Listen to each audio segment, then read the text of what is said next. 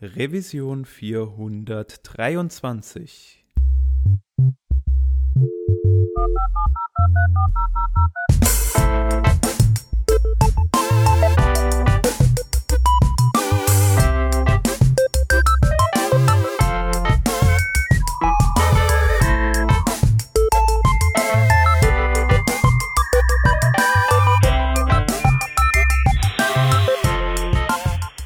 Hallo und herzlich willkommen zum Working Draft zur Revision 423.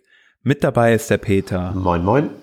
Und ich bin der Hans und wir haben einen Gast dabei und das ist der Roland Kuhn. Hallo und herzlich willkommen. Servus und danke, dass ich da sein kann. Ja, cool, dass du da bist. Wir ähm, kommen gleich zu dir. Vorab nur ein äh, kleiner Hinweis noch. Äh, wir sind natürlich ähm, offen weiter für jegliche Art des Sponsorings, gerade unsere Jobpostings. Da freuen wir uns natürlich, wenn ihr uns unterstützen möchtet. Und für diejenigen, die das gerne als Einzelpersonen machen möchten, haben wir unseren Patreon-Account. Und da ist auch der David dazu gekommen. David, vielen, vielen Dank, dass du uns unterstützt. Das ist sehr lieb von dir. Ja, und damit kommen wir auch schon zum Thema.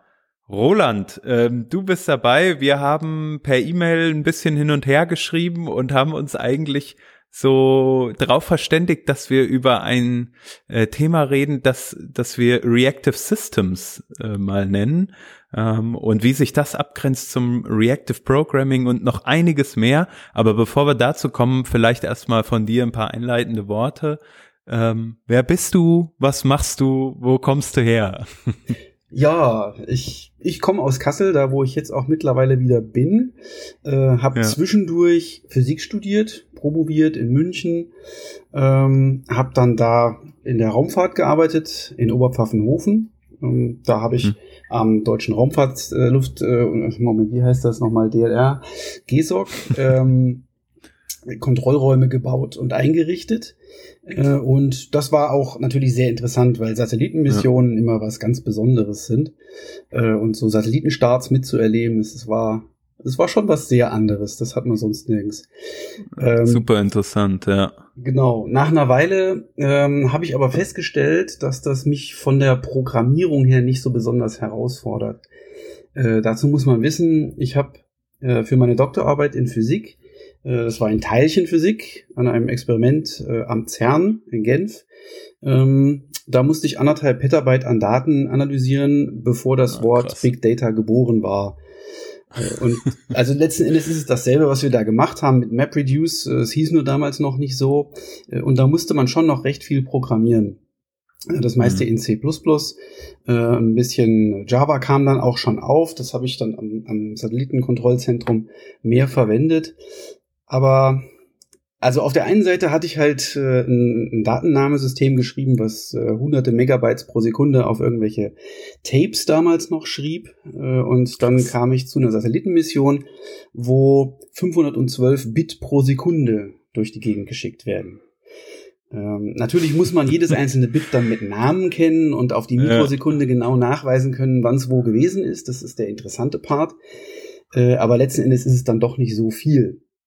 Äh, und so habe ich dann äh, in meiner Freizeit äh, und am Wochenende und nachts äh, angefangen zu programmieren. Ich habe das Acker-Projekt gefunden, habe mir gedacht, das ist was, wo ich beitragen kann. Ich wollte immer Open Source machen äh, und wusste nie so richtig wie und wo. Und dann habe ich irgendwann einen Link gesehen. Da ist, da gibt's ein, ein System zum verteilten Rechnen, wo Computer sich Nachrichten schicken können und ein Programmiermodell dahinter mit mhm. einer theoretischen Grundlage aus den 70ern. Äh, und das war alles sehr vielversprechend. Äh, gleichzeitig kam ja auch die Scala-Programmiersprache damals auf. Äh, ich bin da 2008 dazu gestoßen. Die gibt's glaube ich, ja, Entwicklerversionen seit 2005 oder so. Und äh, ja, das hat sich ganz gut äh, zusammen ergeben, weil der Jonas Bonner, der das Acker-Projekt äh, ja, ins Leben gerufen hat, ähm, mhm. auf Scala das Ganze implementiert hat, äh, mit dem Martin Oderski zusammen dann eine Firma gegründet hat, äh, die hieß erst TypeSafe und dann jetzt Lightben. Vielleicht kennen das einige Hörer. Und äh, ja, da habe ich dann angefangen zu arbeiten. Also ich habe erst Open Source mäßig zu Acker beigetragen, weil das sehr herausfordernd und interessant war. Äh, und irgendwann wurde das halt ein bisschen viel. Also es hat erstaunlich lange gedauert, aber meine Frau hat dann irgendwann mal nachgefragt, äh, welches von beiden ich denn nun eigentlich gerne professionell fortsetzen möchte. Ui. naja, so wie das dann halt kommt. Äh, und da habe mhm. ich gesagt, ja, da müssen wir jetzt mal überlegen, weil äh, da müssen wir ja nach Schweden ziehen. Und das haben wir uns dann sehr gründlich überlegt und äh, haben uns dazu entschlossen und sind dann nach Schweden gezogen mit unseren drei Kindern und haben da drei Jahre gelebt. Das war sehr spannend. Also das eigene Land mhm. zu verlassen ist auf jeden Fall eine Erfahrung, die ich jedem wünsche. Äh, da sieht man wirklich die gesamte Welt mit anderen Augen. Also wenn man mhm. nur Urlaub macht, bekommt man das nicht mit. Kann ich nur empfehlen. Ja, da habe ich eine Weile programmiert äh, an Acker, habe da viel auch selbst äh, entwickelt und war dann vier Jahre lang ähm, Teamlead für Acker. Ähm, und hatte mir dann gedacht, ja, hm, ich würde ganz gerne auch mal selber was gründen. Ich würde ganz gerne auch mal CTO sein. Das war bei Lightband natürlich der Jonas und da gab es ja auch und gibt es auch nichts dran zu rütteln. Ähm, das heißt, beides würde ich nur tun können, wenn ich woanders hingehe. Und bevor ich mich richtig umschauen konnte, bekam ich eine E-Mail von Max und Olli. Die haben damals gerade angefangen, Actix zu gründen und haben einen CTO gesucht, sehr passenderweise. Und mhm. mit denen habe ich mich dann ein paar Mal in München getroffen. Äh, und dann sind wir uns relativ schnell einig geworden. Es hat sofort Klick gemacht. Äh, und da wusste ich, ja genau, das ist das, was ich tun will. Dazu muss man wissen, bei Lightband war ich einer der Hauptautoren des Reactive Manifesto. Ich weiß nicht, inwiefern das hier bekannt ist. Ähm, da geht's ja, das, war, das ist dann diese Unterscheidung zwischen Reactive Programming und Reactive Systems, auf die wir dann noch kommen werden. Hm. Ähm, und äh, da haben wir so ein paar Grundsätze aufgeschrieben, wie wir denken, dass Systeme implementiert, mit welchen Zielen sie umgesetzt sein sollten, technischerseits. Äh, und die Grundidee dabei ist, dass Dinge immer antwortbereit sein sollen, dass sie immer nützlich sein sollen, soweit das irgendwie geht. Und diesen Grundsatz dachte ich mir, den kann die Industrie gut vertragen. Die Software, die es äh, in den Fabriken gibt, die ist da so weit von weg, ähm, dachte ich mir, das ist perfekt. Da muss ich hin.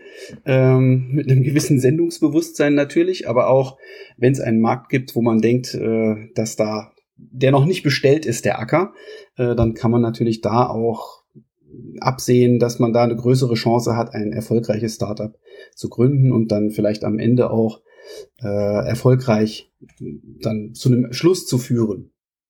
Ähm, ja, so haben wir das gemacht äh, und da sind wir immer noch bei. Also da sind wir jetzt seit vier Jahren dran und das läuft eigentlich ganz gut. Und das ist auch äh, technisch gesehen mindestens so herausfordernd wie das Acker-Projekt. Und als Gründer ist man natürlich noch auf einer ganz anderen Ebene mit dabei. Also die, die, Ach die Achterbahnfahrt, die man so hat, die hat viel höhere Höhen und tiefere Tiefen, als dass man als normaler Angestellter so mitbekommt. Ja, aber das ist genau das, was ich haben wollte. Und äh, ja, da, da bin ich jetzt so ungefähr in meinem Leben angekommen. Also zwischenzeitlich sind wir wieder mhm. von Schweden nach Kassel zurück, in unsere alte Heimat, äh, weil wir hier die ganzen Großeltern haben und so weiter und die Kinder mhm. dann auch mit ihren Großeltern mal ein bisschen was unternehmen können. Jetzt gerade zwar nicht so, aber sonst normalerweise. Ähm, ja, und deswegen sind wir jetzt hier wieder im schönen ja. Nordhessen. Ja, ja, ich bin ja auch Hesse, also ich verstehe zumindest, ähm, warum man nach Hessen möchte. Kassel ist ja nochmal so eine eigene. Nee, egal. Das ist ja gar nicht das Thema, auf das wir zu sprechen kommen. Sorry, kleiner äh, Seitenhieb. Ähm, genau, äh, das ist auf jeden Fall mal eine, eine richtig äh, krasse Geschichte. Also ich finde das äh, super spannend. Ich meine, ähm, du bist ja schon echt äh, auch ziemlich viel rumgekommen hast schon ziemlich viel gesehen und dann natürlich auch äh, als promovierter äh, Physiker da echt schon auch krasse Projekte begleitet. Ne? Ähm, und dann bist du zum Programmieren gekommen und jetzt stellen wir uns natürlich die Frage, wir als äh, Podcast, der sich auch sehr, sehr viel mit dem Thema Frontend beschäftigt und gerade ganz, ganz viel über JavaScript und ähm, ja, vielleicht noch Architekturpatterns in, in Bereich Webarchitektur äh, mal spricht.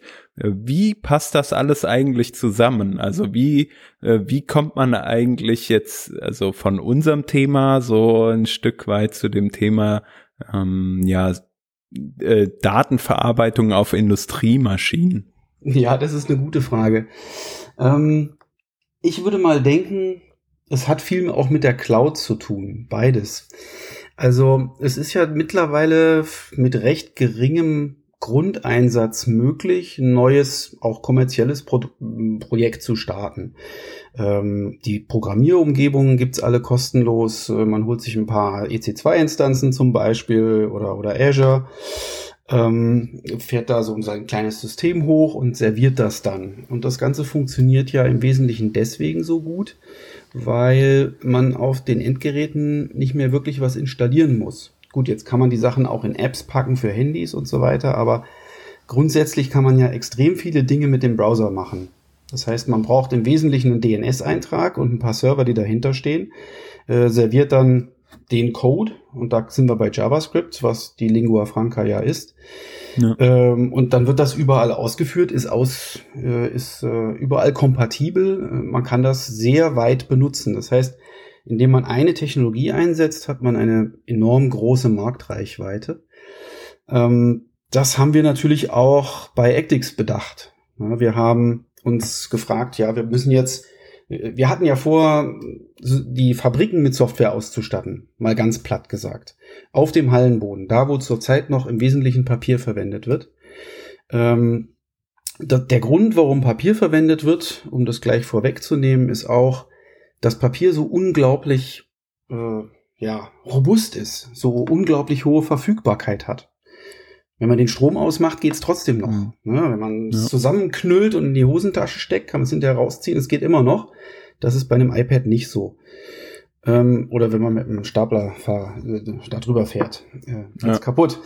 Ähm, das heißt, Papier hat unglaubliche große Vorteile, aber es hat auch einen großen Nachteil. Es ist nicht aus der Ferne verfügbar, man, man kann es nicht auslesen und so weiter. Das heißt, man möchte schon im Grunde genommen IT-Systeme haben, die müssen sehr robust sein. Das ist die eine Komponente, da kommen wir dann noch zu. Und die andere ist, es soll auch leicht bedienbar sein und wir wollen uns jetzt nicht unbedingt auf ein Gerät festlegen, weil eigentlich wollen wir ja als Actix ähm, nicht für eine einzelne Fabrik eine App schreiben, sondern wir wollen ja Entwicklungswerkzeuge zur Verfügung stellen, damit die ganzen Programmierer, die es weltweit gibt, auf, äh, in den extrem vielen Fabriken, die es auch weltweit gibt, das sind ja dreieinhalb Millionen oder mehr, ähm, für Software sorgen können. Das kann ja nicht eine Firma allein tun. Das heißt, wir wollen Entwicklerwerkzeuge und die sollen einfach zu benutzen sein. Und da gibt es aus unserer Sicht im Wesentlichen genau eins, nämlich äh, Webstack. Also man kann mit HTML und JavaScript äh, recht gut UIs implementieren, ähm, die eine sehr große Anhängerschaft in den Projekten haben. Also React hat ja eine riesige Community, da findet man zu jeder nur erdenklichen Frage eine Antwort. Äh, mhm. das ist eine, schon eine gute Voraussetzung, um damit erfolgreich zu sein. Und deswegen haben wir gesagt, ja, wir, wir machen jetzt keine nativen Android APIs, die wir benutzen für die GUI, sondern wir benutzen Web-Technologien. Und so sind wir dann da reingekommen.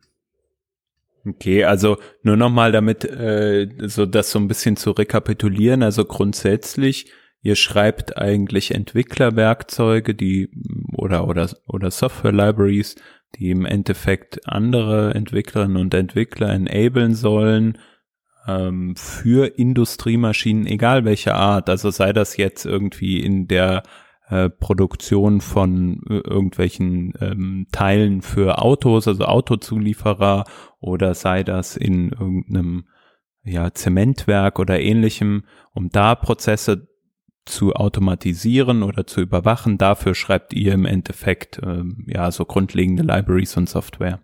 Genau, genau. Es geht also, es geht um Libraries und es geht auch um eine Infrastruktur, die dann Nachrichten vermittelt.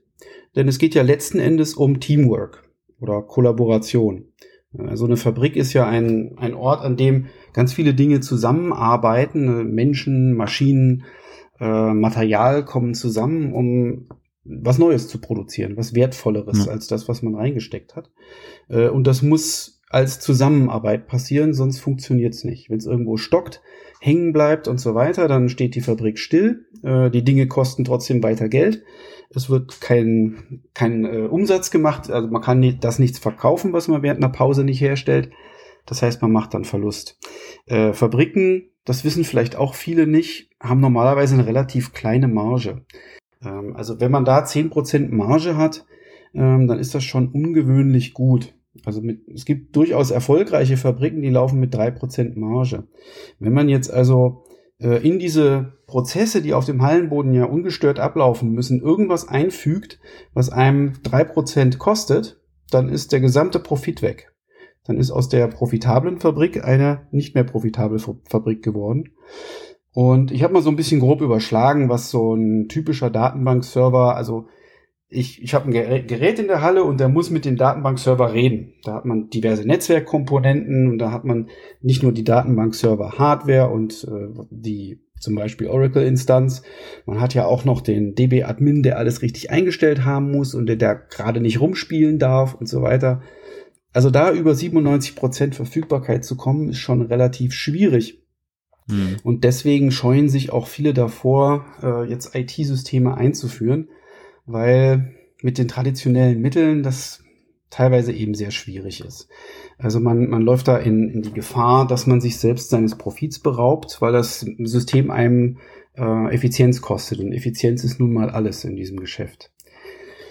Ähm, ja, jetzt könnte man natürlich, ich hatte die Cloud angesprochen, ähm, könnte man natürlich auch sagen, ja, wir haben ja diese wunderbaren Entwicklungstools.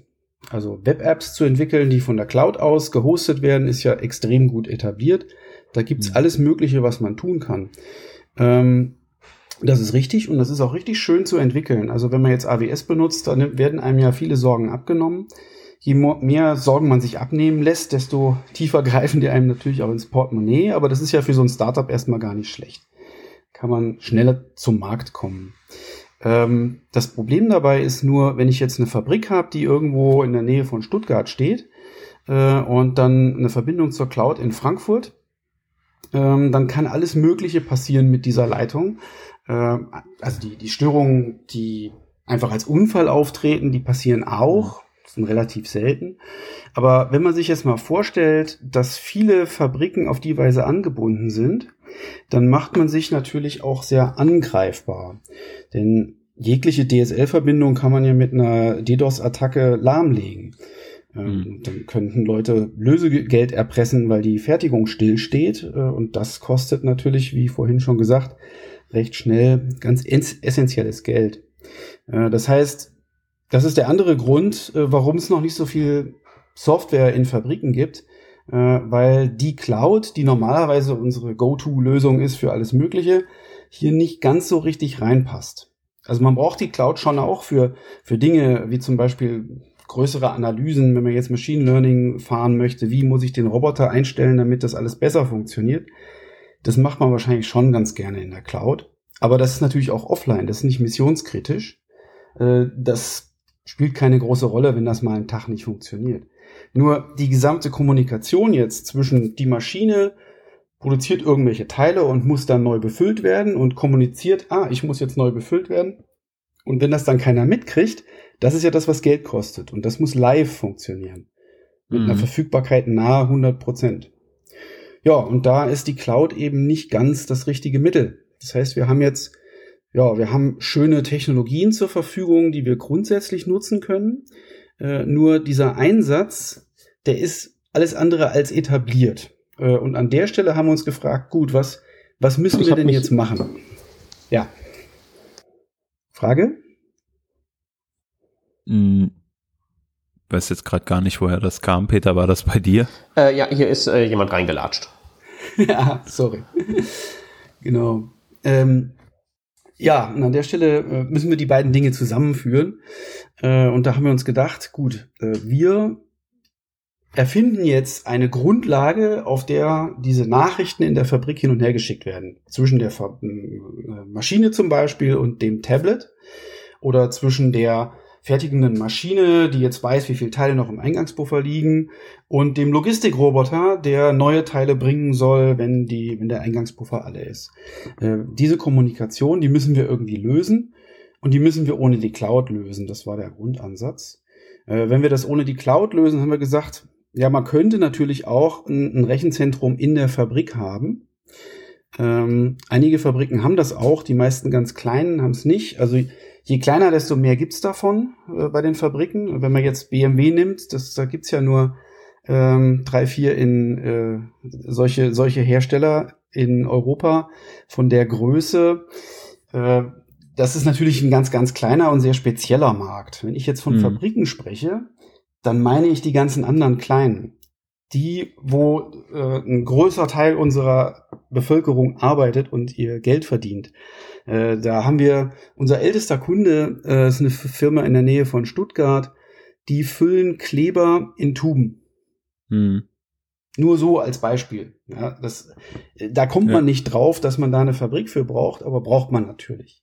Ja, aber vielleicht mal, das ist vielleicht ein ganz guter äh, Punkt, nur nochmal zum, für mich zum Nachvollziehen. Also im Endeffekt, ähm, die, die Art und Weise, wie diese Firmen funktionieren, ist natürlich auch so ein Stück weit so, ein, so eine äh, Zulieferungskette, wo irgendwelche Produkte ankommen. Jetzt im Beispiel der Kleberfabrik halt der Kleber und irgendwelches wahrscheinlich Material, um die Tuben an sich herzustellen, also Plastik und, und Aluminium.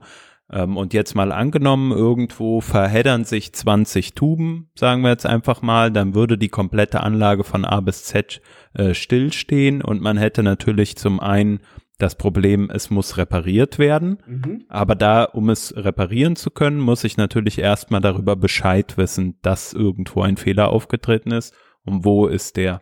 Ähm, und natürlich auch Supply Chain Management, sage ich jetzt mal, welche Produkte kommen an, in welcher äh, Geschwindigkeit und was geht auch am Ende der Fabrik hinten raus. So und angenommen jetzt, äh, diese Firma würde stillstehen aufgrund entweder eines ähm, eines ja Produktionsfehlers, der halt entstanden ist ähm, in der in der Produktionskette oder aber aufgrund von beispielsweise Angriffen von außen du führtest ja an, äh, DDoS, wenn man jetzt die, die ganzen Daten, die in so einer Firma entstehen, über Sensorik oder ähnliches in eine, in eine Cloud pumpt, dann kann es natürlich sein, dass da irgendwelche ähm, ja, DDoS-Attacken draufgefahren werden. Und deswegen sagtest du jetzt, wäre eine Möglichkeit, habe ich das richtig verstanden, dass man einfach sagt, okay, wir machen das halt alles lokal in der Firma und bringen die Daten gar nicht nach außen. Genau, genau. Äh, das hat den Vorteil, dass man die Verfügbarkeit komplett in der Hand hat.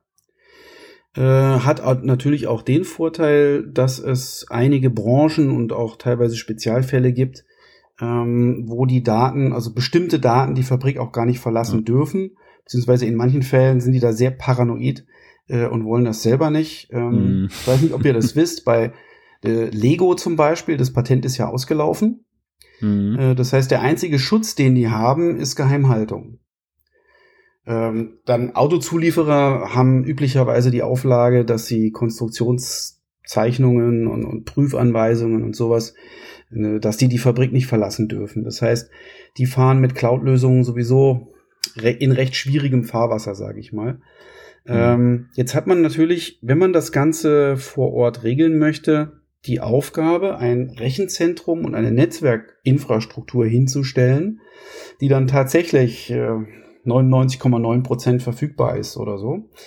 Äh, und das ist nicht etwas, was man mit so einer halben IT-Kraft hinbekommen kann. Also wir sprachen ja über die kleinen Fabriken, so 50 Angestellte, 100, vielleicht 200. Äh, da hat man jetzt noch kein wirkliches IT-Team von nennenswerter Größe, die das bewerkstelligen könnten. Äh, da hat man vielleicht Schichtver äh, Schichtbetrieb in der Halle, äh, aber wenn man nur eine IT-Person hat, dann deckt die natürlich nur 40 Stunden von der Woche ab.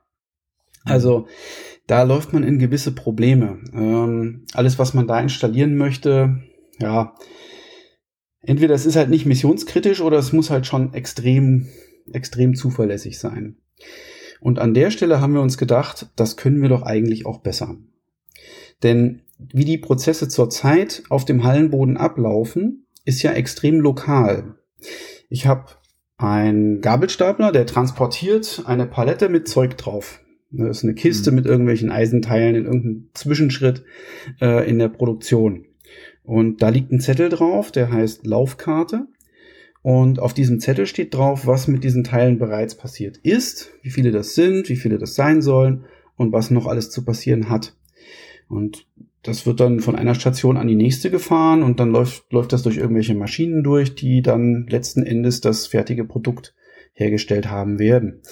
Ähm, ja, das Ganze braucht ja keinerlei äußere Einflüsse. Ich muss den Prozess einmal definieren, das kommt dann auf diese Laufkarte drauf und dann funktioniert das. Und äh, wenn draußen irgendwie äh, die Welt abbrennt, dann könnte das im Grunde genommen drinnen trotzdem so weiterlaufen. Das ist völlig unabhängig. Ähm, da haben wir uns gedacht, kann man das nicht irgendwie mit Computern machen? Wieso geht, wieso sollte das nicht gehen? Ja, warum muss man immer irgendwelche Server installieren und so weiter? Äh, ich habe doch irgendwelche kleinen RFID-Tags. Ich habe kleine Rechner, die ich an Dinge hängen kann. Raspberry Pis sind ja äh, eine sehr schöne Sache zum Beispiel. Ähm, ich habe auch Industrie-PCs in verschiedensten Formaten, also in verschiedenster Leistungsfähigkeit, äh, die ich überall hinpappen könnte, wenn ich das bräuchte. Oder so Tablets für Staplerfahrer gibt's ja auch einfach zu kaufen. Äh, von der Qualität, wo man Säure drüber schütten kann und was man aus zwei Meter Höhe runterschmeißen kann. Also die, die Hardware gibt's ja, äh, aber das kann derzeit noch keiner programmieren, war dann der Schluss. Ja, wenn ich jetzt ähm, das Tablet auf dem Stapler habe und äh, soll jetzt dann auf dem Tablet angezeigt bekommen, äh, wo ist denn mein nächster Lieferauftrag? Wer braucht denn das nächste jetzt mal was? Oder mhm. was muss von wo nach wo bewegt werden? Ähm, ja, wo, wo kriegt denn der das her, wenn es keinen zentralen Broker gibt? Mhm. Wie kommt diese Information von dem, von dem, der die Information feststellt, dahin, wo die Information gebraucht wird? Das ist eigentlich, das ist eine sehr simple Aufgabe äh, und das ist die Kernaufgabe, die wir lösen äh, mit unserem verteilten Event-Log. Äh, das funktioniert ungefähr so, also man könnte jetzt sagen, das ist eine Blockchain, aber also dieser Begriff, der ist ja so verwaschen mittlerweile. Es ist ja fast alles eine Blockchain. Ähm, was allerdings äh, aus meiner Sicht erwähnenswert ist, ähm, Blockchains haben nicht nur den Zweck, eine Währung abzubilden mit Transaktionen zwischen Portemonnaies, sondern ähm, es gibt viele andere Dinge, die zum Beispiel auch diese, diese Konsensfindung, diese Entscheidungsfindung, dass, dass die Transaktion entweder stattgefunden hat oder nicht, die das alles nicht brauchen. Äh, und so ein System haben wir gebaut. Also jeder, der was beobachtet in der Fabrik, jedes Gerät zeichnet das auf, äh, schreibt ein Event. Ja, ich habe ein mhm. Teil produziert oder ich habe einen Prüfschritt gemacht und das Ding war nicht in Ordnung. Ähm, das sind ja alles Erkenntnisse, die kann man einfach mal aufschreiben. Und jeder schreibt da seine eigene Kette von Blocks, also Chain of Blocks, äh, und kann die dann rumschicken. Ähm, wir verwenden ein Content-basiertes, also Content-adressiertes Speichersystem. Das nennt sich IPFS, Interplanetary File System. Äh, das kommt aus der Distributed Web-Ecke. Das könnte vielleicht ein bisschen näher an das kommen, was, was ihr so normalerweise mhm. macht. Ähm, ich weiß nicht, ob ihr Beaker-Browser schon mal gehört habt. Ich nicht, nein. Oder, ja, das gehört auch alles so in dieses, äh, ist ja so ein ganzes Universum, dieses ganze, diese ganze dezentrale Bewegung, ne? Ja, ganz genau. Da gibt's auch ein äh, Scuttlebutt. Ich glaube, das ist ein soziales Netzwerk. Also ich genau. benutze genau. sowas nicht so, aber ähm, da gibt's alles Mögliche. Ne? Wir hatten ja ähm, Vorhin hattet ihr mich gefragt, äh, wo man so Notizen verwalten könnte. Das gibt's auch natürlich da. Äh, mhm. Anytype nennt sich das. Ähm, da gibt's von allen möglichen Sachen jetzt dezentrale Versionen. Ja, hier gibt's jedenfalls eine dezentrale Speicherverwaltung. Ähm, da kann ich ein, ein Blob, irgendeine, irgendeine Datei reinschmeißen, bekomme dann einen Hash zurück und über diesen Hash kann ich mir die wiederholen und die kann man im Netz verteilen ähm, alle Dateien, die man reingeschmissen hat, können nachträglich nicht verändert werden. Das stellt auch dieser Hash sicher. Das heißt, ich kann Dateien reinschmeißen und ich kann sie wieder rausbekommen. Und der Speicherort ist irgendwo in diesem Schwarm. In dieser Masse von Geräten, die alle miteinander sprechen. So, und wenn jetzt also der, äh, die eine Maschine sagt, äh, mein Input-Buffer ist leer, dann schreibt diese neue Information in diesen verteilten Speicher. Und jetzt hatten wir nur noch das Problem zu lösen, wir müssen das Ganze indexieren, wir müssen das Ganze durchsuchbar machen, damit jetzt das Tablet auf dem Stapler das sehen kann, dass die Maschine jetzt was braucht und das dann dem Staplerfahrer als Auftrag anzeigt. Das heißt, äh, wir haben uns einen Mechanismus überlegt, wie man diese Chains of Blocks indexiert, äh, wie man da Subscriptions drauf formuliert. Ähm, dann kann man äh, live Nachrichten bekommen, wann auch immer für eine Subscription ein neues Event in diesem gesamten verteilten System auftaucht. Und darauf kann man dann reagieren. Ist das so ungefähr klar geworden? Mm, ungefähr, ja. Hört sich für mich so ein bisschen an wie so File-Sharing früher. Genau, das ist wie so, wir benutzen, ja, das ist auch das gleiche äh, Protokoll unten drunter, BitSwap, äh, wie, mhm. wie bei BitTorrent letzten Endes. Ähm, das heißt, man, man stellt seine Informationen zur Verfügung und sobald die anderen dann wissen, welche Bits davon sie brauchen, können sie die dann konsumieren. Und an der Stelle sind wir dann äh, bei dem reaktiv, äh, reaktiven Programmieren. Auf Deutsch ist das für mich immer ein Zungenbrecher. Ähm, das heißt, äh, das Ganze ist eventbasiert, was ja den Leuten in der JavaScript-Welt auch sehr vertraut ist. Ähm, das Ganze kommt ja aus der Ecke, äh, also aus äh, die Theorie kommt ja, ach, wann war denn das?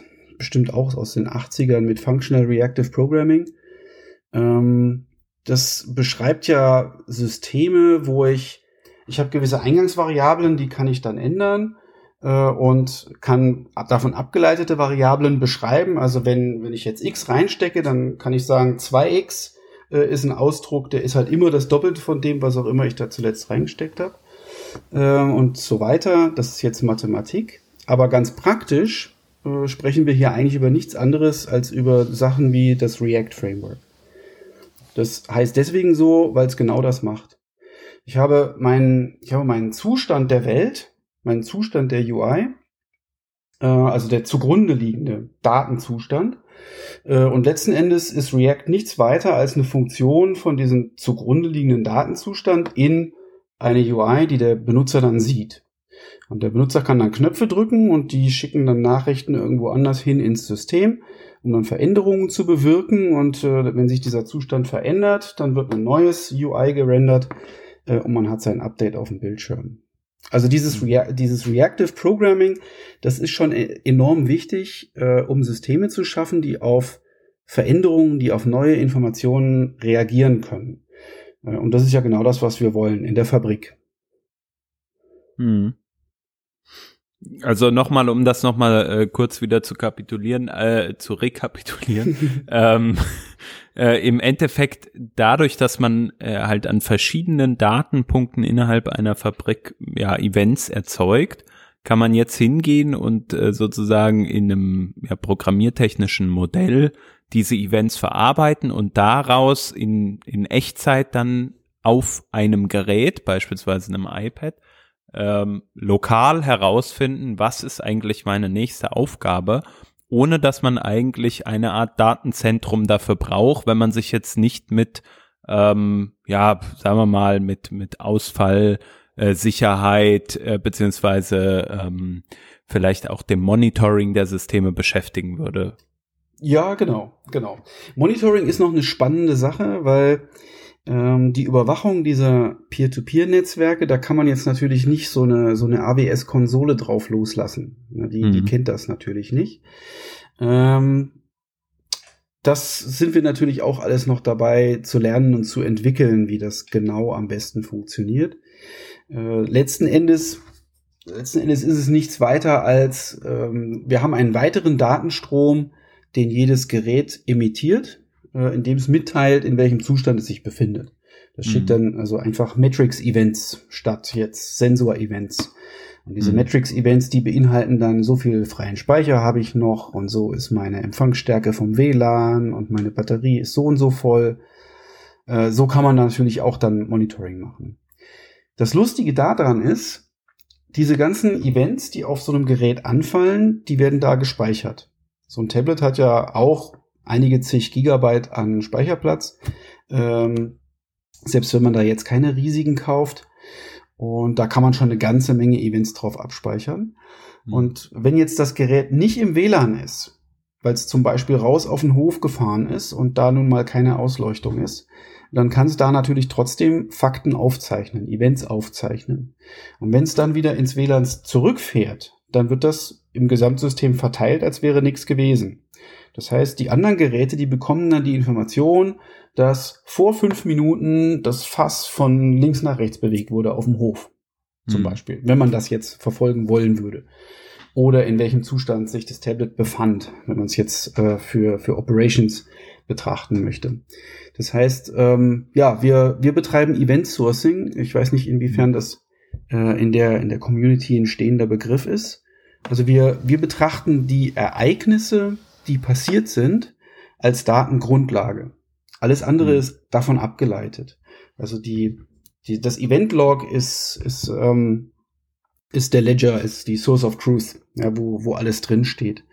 Und das hat den Vorteil, dass man diesen, äh, dieses Event-Log beliebig rumkopieren kann. Man kann es aufbewahren, man kann es archivieren, äh, weil es sich ja nie ändern wird. Ne, in so einem Buch, in der Buchhaltung darf man ja auch nicht mit Bleistift schreiben, sondern nur mit Kugelschreiber, weil das, was da steht, das wird man ja nie mehr verändern.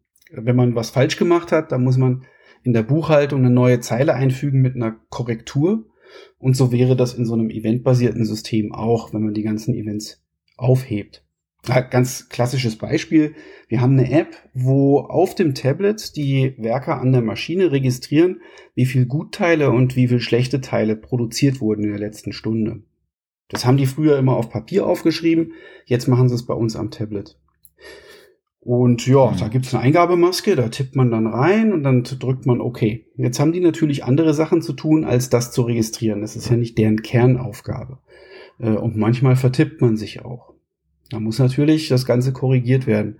Und diese Korrektur, das ist dann eben ein Korrekturevent. Also das Event, was da vor fünf Minuten geschrieben wurde, dass da 570 Stück fertig geworden sein sollen, äh, das bleibt natürlich gültig. Und jetzt kommt dann fünf Minuten später ein Korrekturevent und sagt, nee, du musst da 30 von abziehen, weil ich habe mich vertippt. Ja? Also nach dem Muster läuft das Ganze ab. Und an dem Beispiel kann ich auch deutlich machen, wie das, wie das System jetzt äh, genauso zuverlässig ist wie Papier. Wir haben zurzeit mit einem bestimmten äh, Tablet-Typ in Verbindung mit gewissen, mit einem bestimmten äh, Access Point-Typ große Probleme. Die, die Tablets, die verlieren immer das, das WLAN, die fallen raus und müssen dann rebootet werden. Hm. Aber die Leute an der Maschine, die kriegen das gar nicht mit die können da ihre Sachen registrieren. Das funktioniert wie Papier. Solange, also solange es Strom hat natürlich. Ähm, wenn man das dann rebootet hat und das Netzwerk wieder da ist, äh, dann verbreiten sich die Events wieder und alles ist gut. Das Einzige, was in der Zwischenzeit nicht passiert, ist, dass sich das Dashboard updatet. Ja, das mögen die Fabriken auch ganz gerne. Äh, auch die Mitarbeiter in den Fabriken, oh, die sind manchmal anfangs ein bisschen skeptisch, aber die mögen das dann auch ganz gerne äh, da kommen dann auch wieder Webtechnologien zum Einsatz. Da hängt so ein riesen Fernseher an der Wand. Uh, und da wird der derzeitige Zustand dargestellt. Hm, von so einer Halle mit acht Maschinen, dann sieht man die Zusammenfassung dieser acht Maschinen, welche laufen gerade, welche sind in Störung. Äh, das war dann der Punkt von dir. Äh, man muss ja wissen, wann man sie reparieren muss. Ne? An wen mhm. sind da die Nachrichten rausgegangen? Ja, wie weit sind die jeweiligen Aufträge und so weiter. Das finden die Leute alle sehr interessant. Und wenn dann das WLAN weg ist und Sie jetzt den Fortschritt auf dem Tablet melden und auf dem Dashboard ändert sich's nicht, dann sind Sie natürlich schon ein bisschen besorgt. Mhm. Ja, aber die Daten sind ja genau, aber die Daten sind ja registriert. Das heißt, es synchronisiert sich dann. Es ist, ist ja, immer bisschen, noch. Ja sorry, ist ja immer noch äh, ein Vorteil gegenüber Papier. Also du würdest kein Dashboard machen können ähm, mit oder kein so aussagekräftiges Dashboard machen können mit Papier, sehr wahrscheinlich. Genau, das würde überhaupt nicht funktionieren.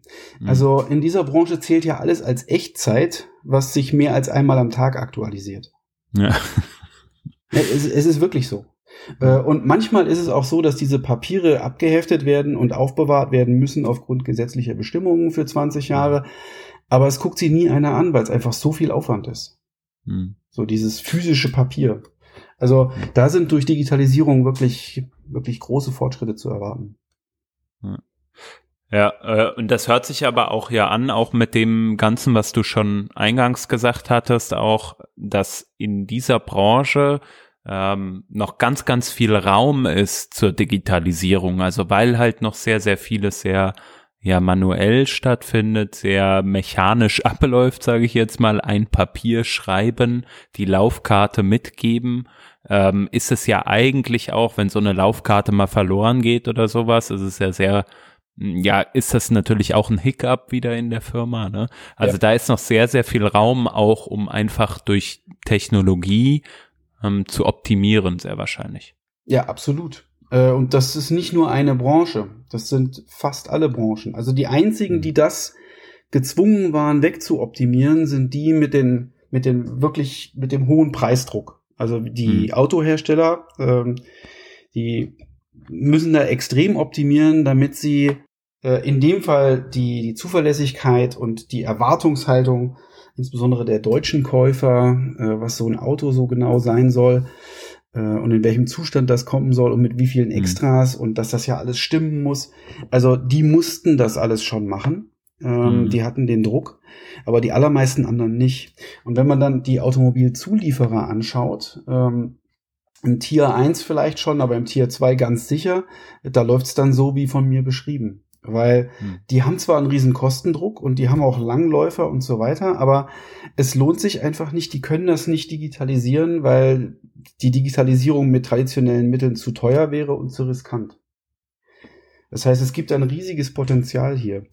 Und ja, jetzt äh, die, diese Corona-Krise, die hat uns ja vor Augen geführt, wie wie vernetzt die Welt mittlerweile geworden ist. Wie mhm. sehr jeder von so vielen anderen Dingen abhängt. Äh, und da ist auch gewissermaßen jetzt zumindest der Wunsch einer leichten Gegenbewegung da.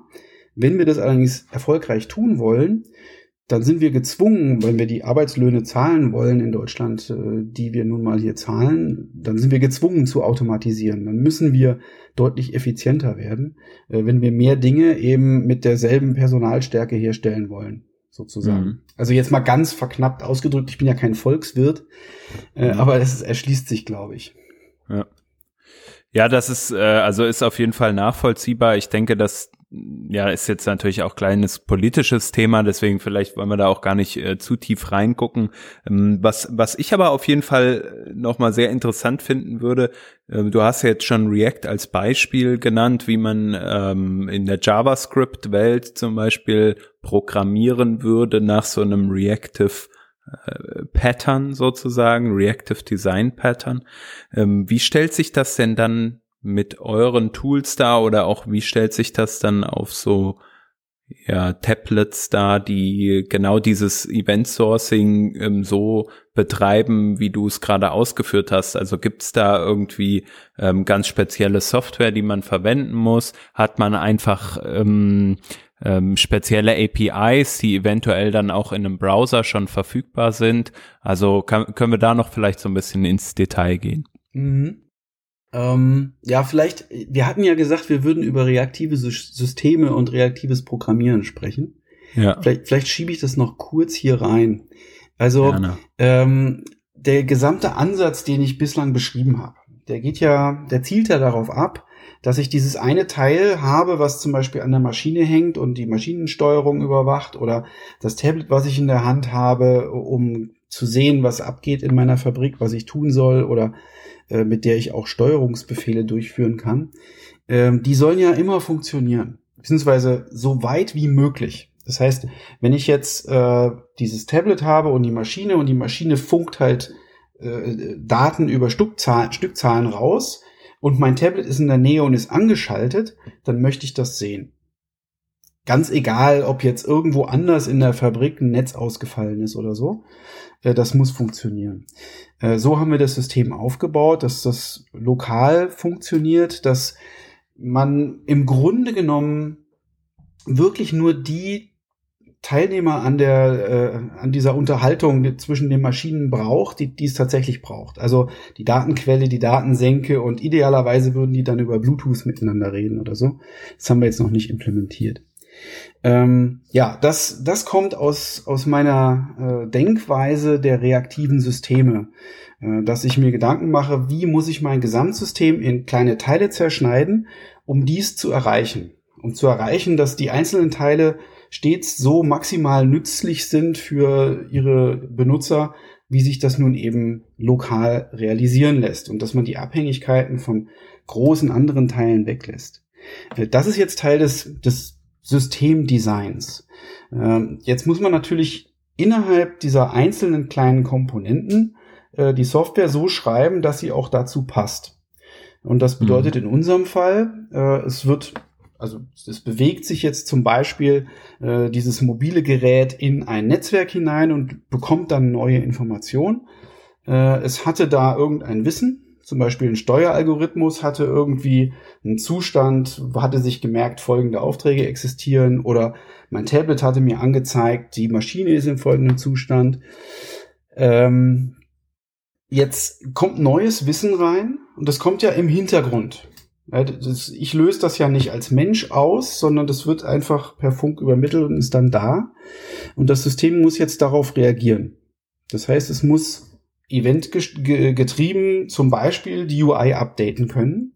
Äh, und zwar auf eine Weise, dass ich das als Programmierer auch irgendwie nachvollziehen kann.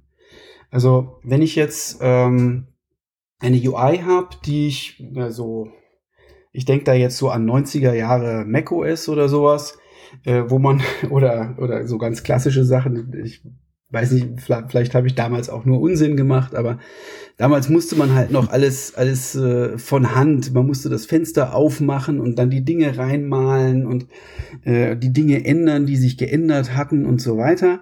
Da kann man natürlich beliebig viel falsch machen. Ja, deswegen hatte ich vorhin gesagt, React ist eigentlich eine schöne Sache. Da gibt's auch andere Beispiele, aber React ist einfach das, das populärste, soweit ich weiß, was, dies, was das implementiert.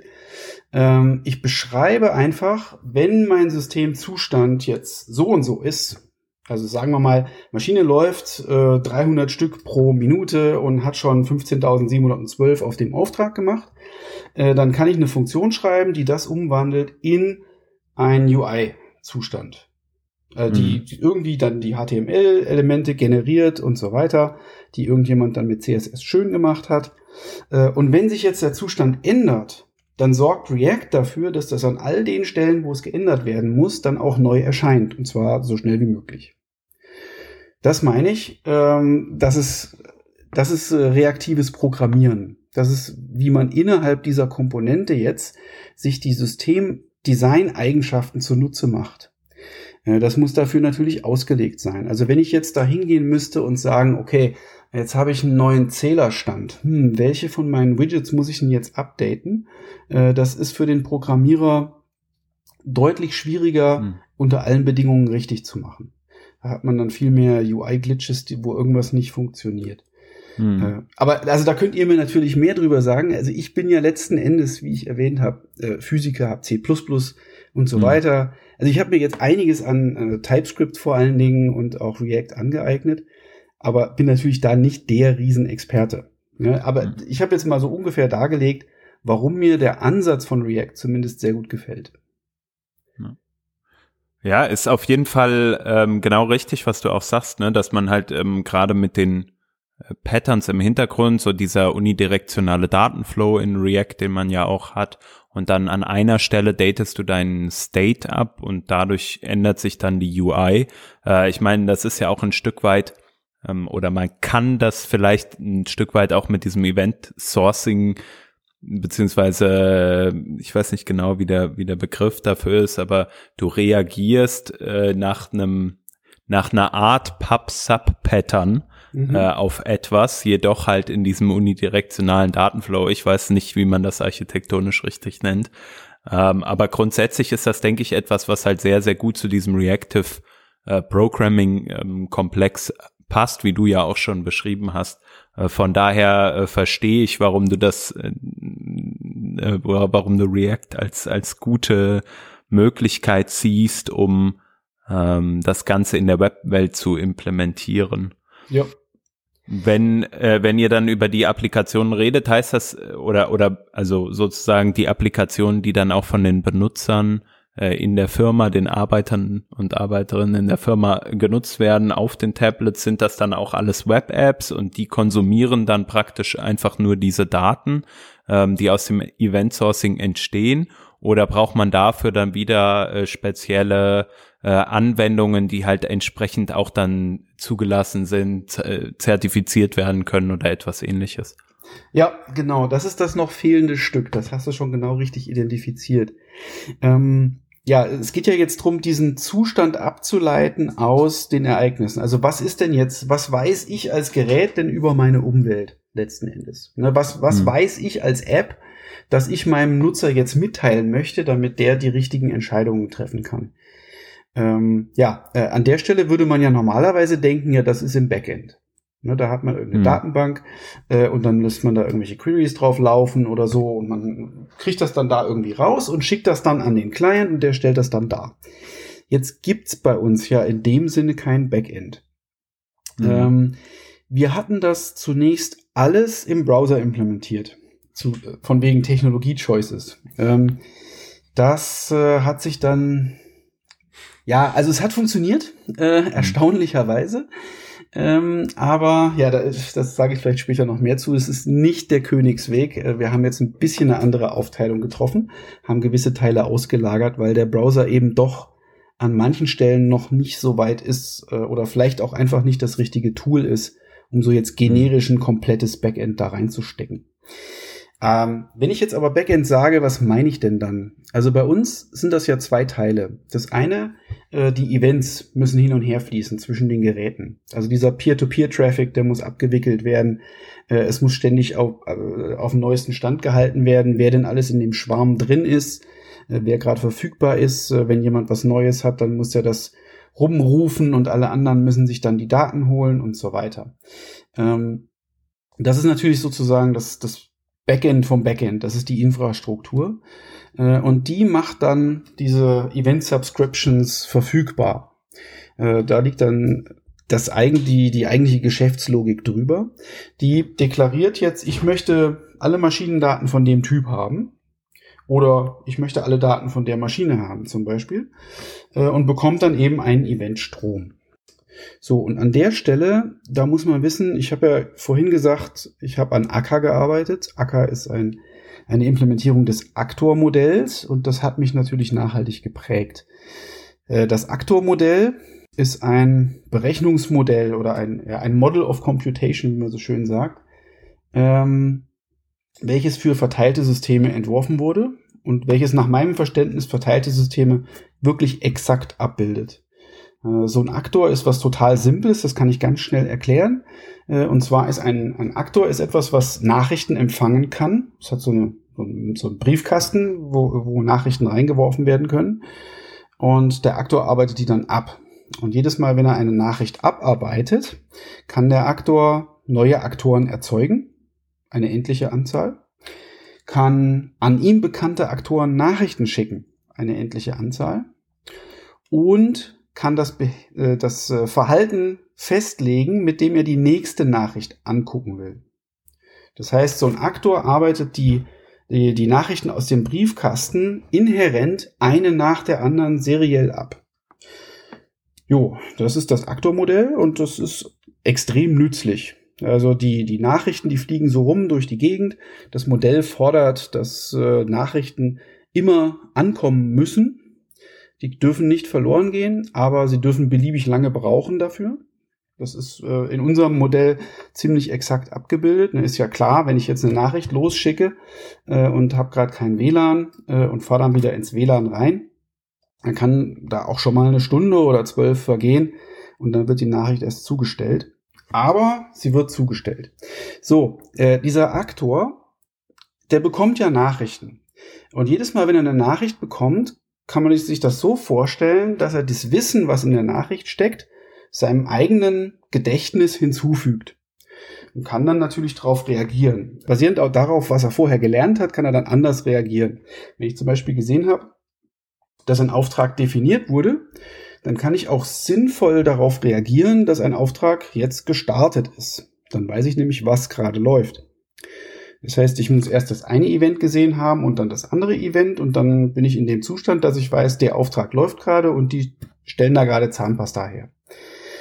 Ähm, ja, das äh, ist so grundsätzlich das, wo ich herkam. Wir haben das Ganze, wir haben das Ganze jetzt äh, für Actix ein bisschen verheiratet, also das Aktor-Modell mit einem Persistenzmodell.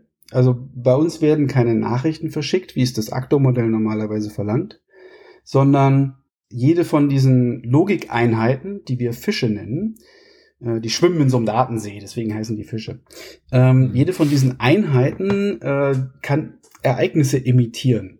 Und andere können dann über ihre Subscription diese Ereignisse sich holen. Das ist also die Abweichung vom, vom Aktor-Modell besteht darin, dass wir PubSub machen letzten Endes, ähm, statt gerichteten Nachrichten zu verschicken.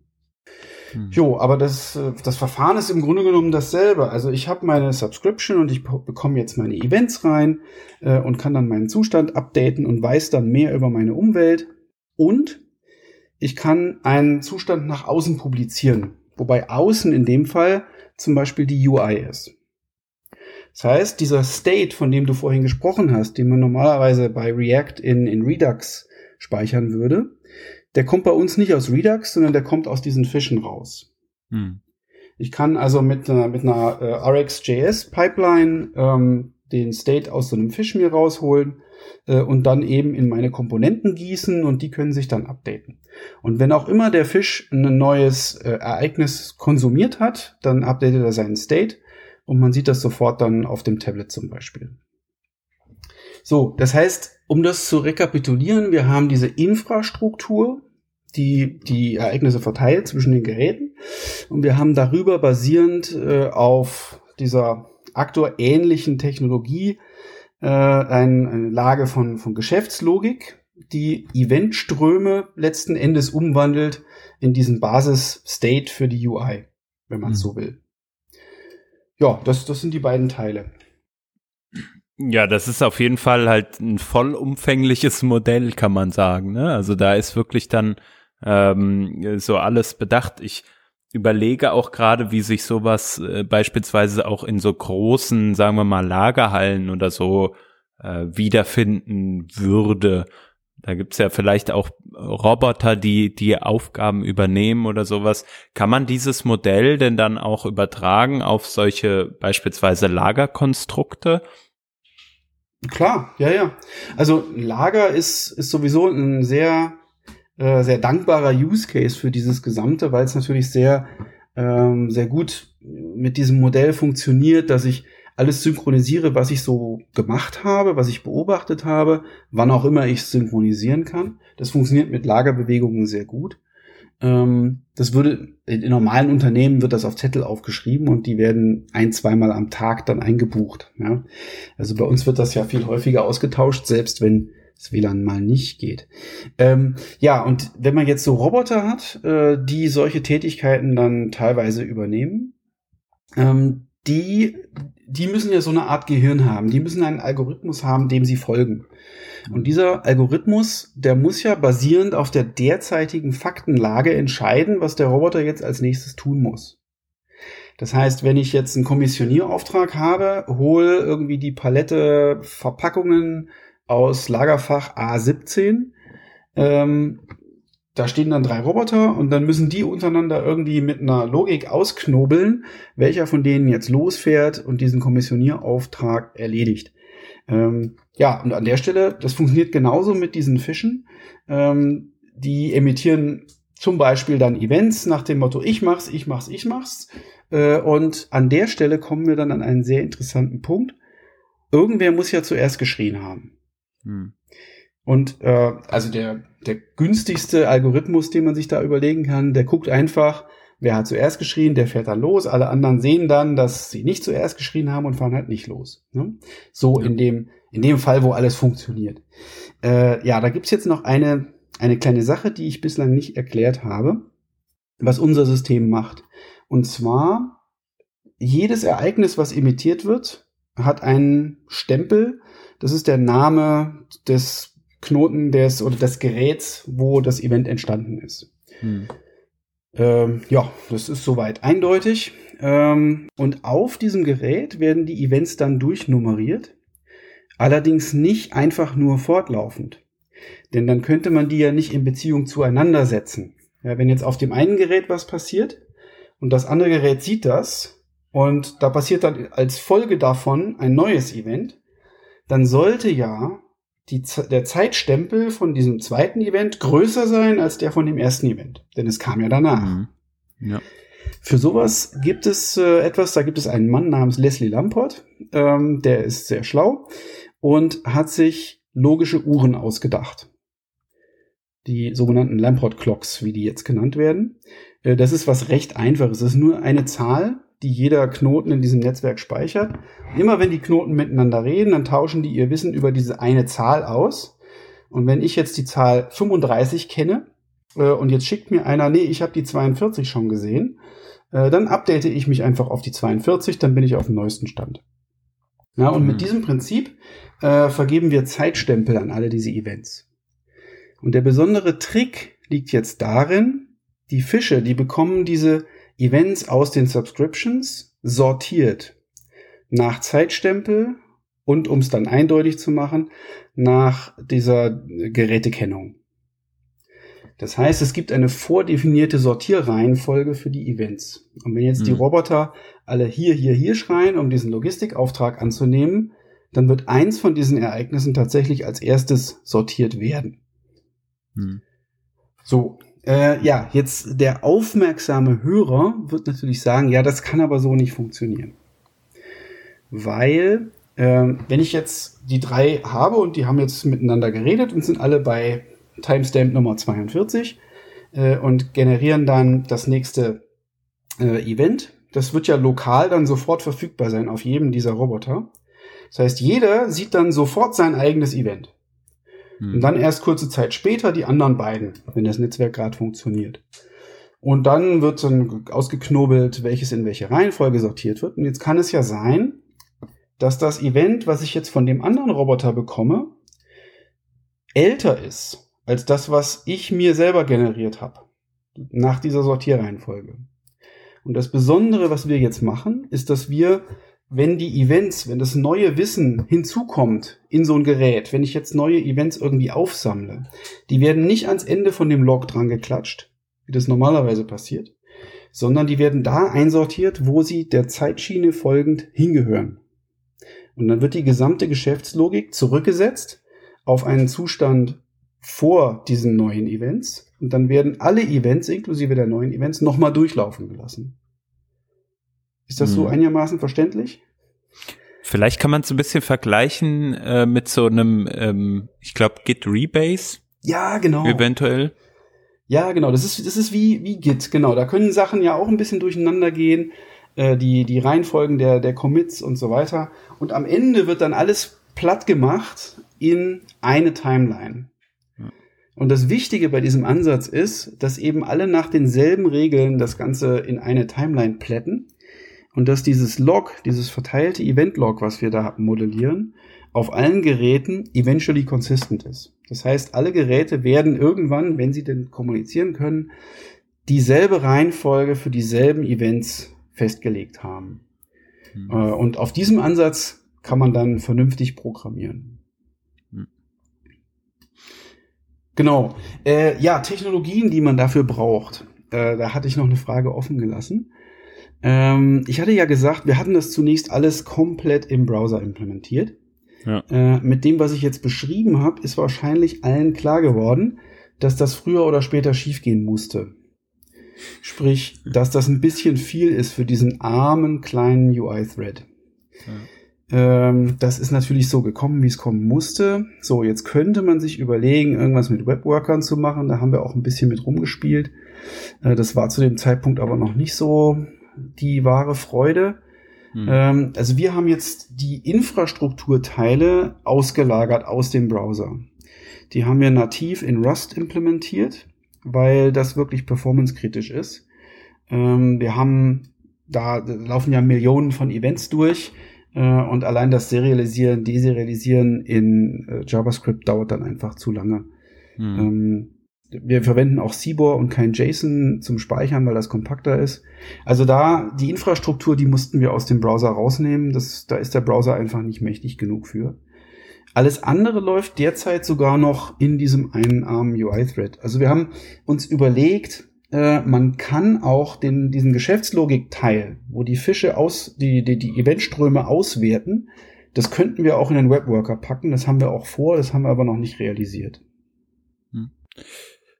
Ähm, also ist total spannend. Ähm, du, du, hast auch so viele äh, Punkte gerade jetzt in den letzten Minuten nochmal angerissen, zu denen wir auch teilweise schon ähm, Sendungen gemacht haben. Ich möchte nur ganz kurz nochmal darauf verweisen. Actor Model haben wir in der Revision 329 drüber gesprochen. Ähm, Event Sourcing auch mit Kafka beispielsweise äh, haben wir in der Revision 355 schon mal drüber gesprochen und einige der Domain äh, Driven Development Design Patterns, äh, wo ja auch dann irgendwie ähm, Teil oder wo wir teilweise auch Event Sourcing, glaube ich, nochmal mit angeschnitten haben in der 314 äh, für die Hörer, die sich da jetzt nochmal vertiefen wollen. Und dann auch, ähm, Peter, vielleicht nochmal an dich die Frage, du hast ja auch recht viel äh, mit dem Thema ja, Events hin und her senden, Messages hin und her senden im Browser gemacht in letzter Zeit. Wir haben schon öfter drüber gesprochen, ähm, in Bezug auf die Browser-Extension von unserem äh, eigenen kleinen Tool Warhol. Äh, da äh, hattest du ja, oder da hast du ja auch Erfahrung gesammelt mit dem, mit dem Bereich, wie man das im Browser abbilden kann, ne? Ja gut, aber da bleibt das natürlich innerhalb des Browsers und ich habe nicht das Problem, dass da Kommunikationsparteien ähm, sagen wir mal, mal aus der Kommunikation rausfallen und dann später wiederkommen mit so einem Haufen Events. Also das ist schon eine etwas einfachere Welt, wenn man sich da drin bewegt. Ne? Ja, ja, ja, das ist klar, das glaube ich. Aber auch da natürlich äh, muss man sich Gedanken machen, wie schafft man es, ähm, die Datenmengen auch äh, zu handeln. Ne? Das war ja auch eine Sache, über die wir öfter mal gesprochen haben. Aber klar, auf einem auf einem anderen Level äh, als jetzt äh, in so einer in so einer Firma, wo dann ähm, wie du eben sagtest, Roland, mehrere Millionen Events dann auch mal eben anfallen. Ja, das ist halt, ist halt ein anderes, ein anderes, sagen wir mal, Szenario, wo, wo man halt eben einerseits andere Constraints hat, aber auch irgendwie andere Ziele hat, was jetzt zum Beispiel so die ähm, Responsivität halt ähm, angibt. Also wenn man nicht damit rechnen muss, dass irgendwie ein Kommunikationspartner mal zwei Stunden ähm, außerhalb des WLANs ist und dann wiederkommt, dann, also wenn die Erwartung ist, dass immer alles da ist, dann muss das halt eben auch schnapp äh, immer sofort funktionieren. Also das, das ist halt eben einfach ein äh, anders geartetes Problem, wenngleich sich natürlich so Lösungsansätze, die reimen sich natürlich, wenn es auch nicht die gleichen sind. Hm. Die äh, Erwartung der Benutzer ist natürlich bei unseren auch, dass sie drücken einen Knopf und das soll ja passieren. Ne? Es muss ja immer alles gleich funktionieren. Ähm, die, die, da werden keine Abstriche gemacht. Die, die Leute verstehen oder wollen das natürlich auch gar nicht wissen, was da für ein System dahinter steckt, ob das Server hat oder nicht. Das ist denen eigentlich relativ wurscht. Äh, die müssen, also werden ja von ihrer Geschäftsleitung gezwungen, zum Beispiel Betriebsdaten zu erfassen, auch wenn das, wie gesagt, nicht ihr Primärzweck in der Fabrik ist.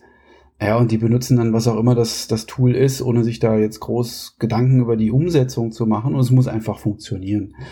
Ähm, ja, das, da kommt man nicht umhin. Äh, wenn ihr schon drüber gesprochen habt, über Event Sourcing, dann habt ihr wahrscheinlich dabei auch angeschnitten, dass gerade dieses, es muss auch dann schnell funktionieren, ähm, nicht einfach ist, wenn man jetzt lange Event-Logs hat. Hm. Das heißt, auch wir müssen natürlich mit Snapshots arbeiten. Man kann jetzt nicht, wenn so eine Fabrik zwei Jahre gelaufen ist, äh, wenn ich dann die App starte, dann kann ich nicht die mhm. gesamten Ereignisse der letzten zwei Jahre nochmal prozessieren, bevor ich den ersten Klick aufnehme. Äh, da haben die Leute das Tablet schon längst wieder weggeschmissen. Ja. Äh, das heißt, sind schon wieder im Feierabend. genau. Nee, das, das muss man natürlich optimieren. Das, das gilt hier auch. Das ist ganz logisch. Ah, ein Tool habe ich noch übersprungen, was wir verwendet hatten. Ähm, PouchDB und CouchDB. Hm. ich weiß nicht, ob ihr da auch schon mal drüber gesprochen hattet. Ähm, weiß ich jetzt auch gerade auswendig noch nicht, muss ich das erst einmal nachgucken. Müsste, wollte auch gerade, ich google gerade mal eine Runde. Ja, ähm, es ist aber auf jeden Fall ähm, ein Thema, was wir bestimmt öfter schon mal angeschnitten haben. Also das ganze Thema ist ja im Endeffekt eine äh, ne, ne, äh, NoSQL-Database, richtig? Ja, sehr NoSQL, genau. Ja, und ähm, aber die Alleinstellungsmerkmale, vielleicht können wir die noch mal ganz kurz oder kannst du die noch mal ganz kurz sagen?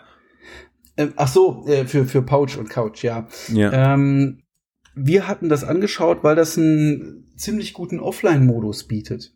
Also der Pouch-Client, da kann man Dinge machen, da speichert man dann neue äh, Objekte und so weiter, macht dann seine Veränderungen und äh, das verbindet sich dann wieder mit dem Server, wenn es denn geht und übermittelt das dann, macht das ganze Version-Tracking und was auf dem Server in der Zwischenzeit passiert ist, wird dann auch auf den Client runter synchronisiert. Ähm, ja, deswegen hatten wir das auch eine Weile in Verwendung. Nur ist es so, ähm, dass Pouch fundamental diesen Server braucht. Also wir hatten das als, als technologischen Zwischenschritt. Äh, ich habe ja dargelegt, warum wir jetzt äh, den Server komplett abschaffen wollten. Und da mussten wir natürlich dann auch PouchDB loslassen. Äh, aber wenn man jetzt so einfach nur eine, eine App mit Offline-Modus schreiben will, dann ist das, oder da gibt es wahrscheinlich noch andere Tools, aber da kann man natürlich auch sowas verwenden. Hm. Ja, ist interessant auf jeden Fall. Also müssten wir vielleicht auch noch mal eine tiefer gehende äh, Sendung zu machen. Ich weiß nicht, ob äh, das Googlen Peter bei dir jetzt was erbracht hat. Ich kann mich beim besten Willen irgendwie nicht dran erinnern. Ja, wir, wir äh, reden hier auch vom 16. Juni äh, 2014. Da hatten wir den äh, ah, Jan ja. Lennart zu Besuch. Ja. Und da war das unter anderem eines der Themen, die wir angerissen haben. Mhm, jetzt erinnere ich mich doch wieder so grob. Der äh, hatte ja damals im, im äh, CouchDB-Umfeld, glaube ich, auch einige Arbeiten geleistet, wenn ich mich richtig erinnere.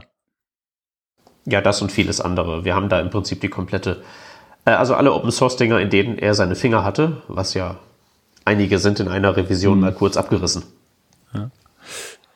Okay, aber das war für euch eh nur ein technologischer Zwischenschritt, sagtest du? Ähm, und ihr äh, landet jetzt oder wollt jetzt den Weg nochmal versuchen, nochmal mit Webworkern dann auch im Browser stattzufinden. Genau, ähm, also einen gewissen Teil, also wenn man jetzt unsere derzeitigen Apps anschaut, die kommen eigentlich ganz gut so klar. Allerdings ist das, was wir machen, auch noch nicht so anspruchsvoll. Also die Logik, äh, die da auf die Events losgelassen wird, die ist nicht so furchtbar komplex. Äh, die UIs sind über, übersichtlich, überschaubar. Ähm, das geht schon noch. Aber wenn das Ganze jetzt äh, ein bisschen schwieriger auszurechnen wird, dann wäre es natürlich schon schön, wenn man den UI-Thread davon frei halten könnte. Deswegen sind wir im äh, Schauen, wie wir das dann jetzt migrieren, äh, dass man die Geschäftslogik eben nicht äh, im UI-Thread ausrechnet. Du hattest aber gefragt, äh, wenn ich jetzt mir was wünschen könnte, was so ein Browser noch alles tun könnte für mich. Ähm, vielleicht, vielleicht können die Browser das ja schon und ich weiß es noch nicht so richtig oder ich traue mich nicht so, die, die Pre-Release-Features da zu verwenden, die es bei Chrome manchmal gibt. Ähm, es ist natürlich, wenn man jetzt äh, Apps schreibt, die mit Menschen interagieren, äh, dann beinhaltet das heutzutage ja teilweise auch andere Dinge, wie zum Beispiel NFC-Karten oder sowas. Ähm, das haben wir jetzt bislang über einen speziellen Treiber in einer Android-App abgebildet. Die Android-App, die schiebt dann diese Events ähm, Android-spezifisch eben äh, in die Geschäftslogik rein. Ähm, sowas, also solche Dinge wären natürlich schon interessant. Ja, also mit, mit Webseiten kann man da, da kann man glaube ich auch schon Fotos schießen, oder? Ja, das ist tatsächlich äh, mit der äh, entsprechenden Kamera-API schon ja, ein paar Jahre drin. Genau. Das ist jetzt, glaube ich, nicht so das Problem. Ähm, und dann kann man natürlich zumindest irgendwie so Späßchen wie Barcode-Scannen ist so der offensichtliche äh, Use Case da in deinem Universum vielleicht. Das geht noch alles relativ einfach. Ich habe jetzt hier gerade mal was gefunden zu NFC. Ähm, da ist man jetzt so dabei, ähm, äh, ja, also eine Spezifikation gibt's, aber noch nicht sehr viel mehr. Ja. Ja, und da ist ja die Frage, oder auch mit anderen Gadgets, ja, also wenn ich jetzt äh, einen Drehmomentschlüssel habe, der für einen Arbeitsschritt konfiguriert werden muss. Der Drehmomentschlüssel, der kann vielleicht Bluetooth und der hat natürlich kein UI. Äh, und wenn ich da jetzt irgendwo mein Tablet oder Panel-PC habe, wo ich ausgewählt habe, was ich gerade mache, äh, dann wäre es natürlich schön, wenn dieser Drehmomentschlüssel das sofort schon gleich wüsste. Ja, solcherlei Anbindungen, äh, die ich jetzt lokal machen möchte, die die haben ja nichts mit unserem Eventmodell zu tun. Das könnte man natürlich auch so abbilden, wenn es da gewisse ja, APIs gäbe, um zum Beispiel mit Bluetooth-Geräten in der Umgebung zu sprechen. Ja, also gibt es äh, tatsächlich. Ähm, meine Versuche damit umzuspielen waren bisher nie so erfolgreich, aber ähm, das waren auch nie mehr Versuche, als damit ähm, herumzuspielen. Und naja, dann ist halt die Frage, ob wirklich da, ähm, also eigentlich bräuchtest du ja was, äh, generelleres. Ich weiß ja nicht, ob du wirklich jeden äh, Drehmomentschlüssel auf diesem Planeten durch Bluetooth äh, durchquetschen kannst. Also die, das, die sprechen das ja wahrscheinlich nicht alle. Ja, ich, also ich habe das deswegen, also normalerweise würden wir das ja dann in Rust schreiben. Ne? Äh, jetzt ja. ist es aber so, ich weiß nicht, ob ihr Rust kennt. Ähm, einer meiner Entwickler, einer meiner Entwickler hat es, hat es eine autistische Sprache genannt. Ich weiß nicht, ob, ob das, ob das, ob das fair ist in, in jeglicher Richtung in der Verwendung dieses Wortes, aber es ist schon manchmal recht schwierig, mit diesem Compiler zu kommunizieren. Es kann sehr frustrierend sein. Ähm, das ist wahrscheinlich nicht das, mit dem man so als äh, Programmierwerkzeugentwicklungsbude die Weltherrschaft erringt, wenn man von den Leuten verlangt, dass sie Rust programmieren müssen. Äh, da ist TypeScript schon deutlich angenehmer. Ähm, das hat eine viel weitere Verbreitung, weil es wesentlich einfacher zu verwenden ist. Ähm, jetzt sind wir allerdings, wie ich vorhin schon mal kurz anriss, nicht diejenigen, die die hunderttausenden Fabriken, äh, die es da jetzt gibt, alle mit Software beglücken können. Das müssen ja andere machen.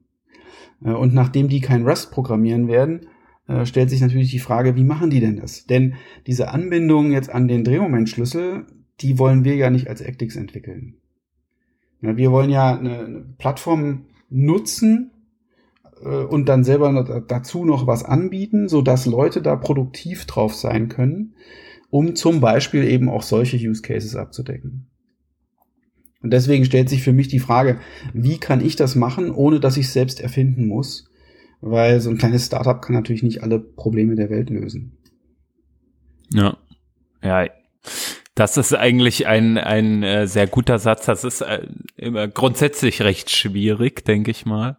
Ähm, aber diese Probleme, die sich ergeben äh, in Bezug auf, naja, auch Unternehmen, die halt irgendwie schauen müssen, dass sie in der Zukunft halt immer noch ähm, optimieren und sich auch verbessern vor allem, die bekommen halt von euch gute Grundlagen geliefert und halt auch vor allem Tools irgendwie, äh, mit denen man arbeiten kann. Und was ich halt ultra interessant finde, ist, wie man das halt dann mit Webtechnologie ausstattet.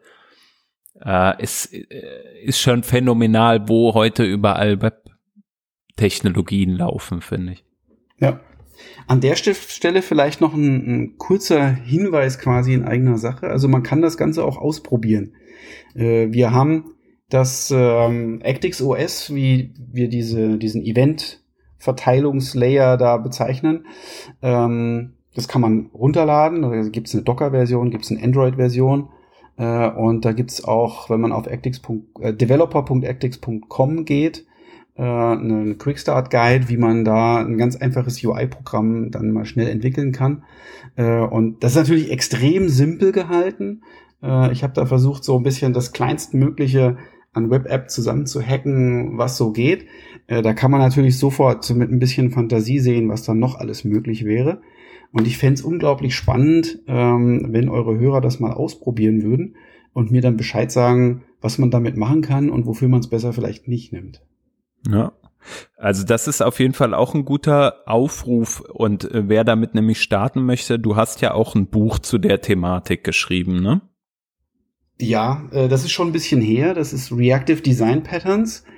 Ähm, das ist 2017 rausgekommen. Mhm.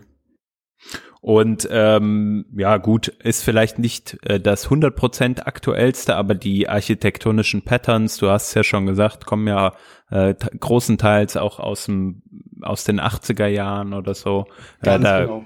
da lernt man wahrscheinlich nochmal die, die Grundlagen ganz gut und für jeden, den das interessiert.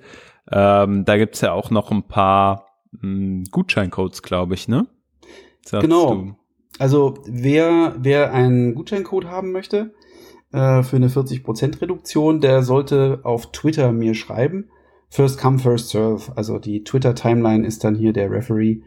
Ähm, es gibt fünf Gutscheine. Cool. Ähm, genau, deinen Twitter-Account verlinken wir natürlich auf jeden Fall nochmal. Ähm, für die Leute, die ganz, ganz schnell sein wollen, Roland Kuhn, at Roland Kuhn bist du auf Twitter.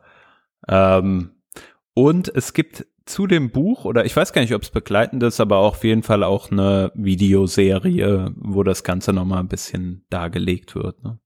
Genau, es gibt eine Webseite, die das Buch so ein bisschen zusammenfasst, eine Übersicht, auch alphabetisch sortiert nach Kategorien und so weiter für die ganzen Patterns.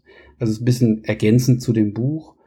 Und äh, ich hatte ja mit dem Martin Oderski und Erik Meyer äh, 2013 den Principles of Reactive Programming Coursera Kurs gehalten. Die ganzen Videos meinerseits, die, die ich zu dem Kurs beigetragen hatte, sind auch auf reactivedesignpatterns.com verfügbar. Ähm, ich habe auch äh, mit dem Julien äh, Richard, Richard Foy und Konrad Malawski dann noch einen Kurs jetzt bei edX gemacht letztes Jahr.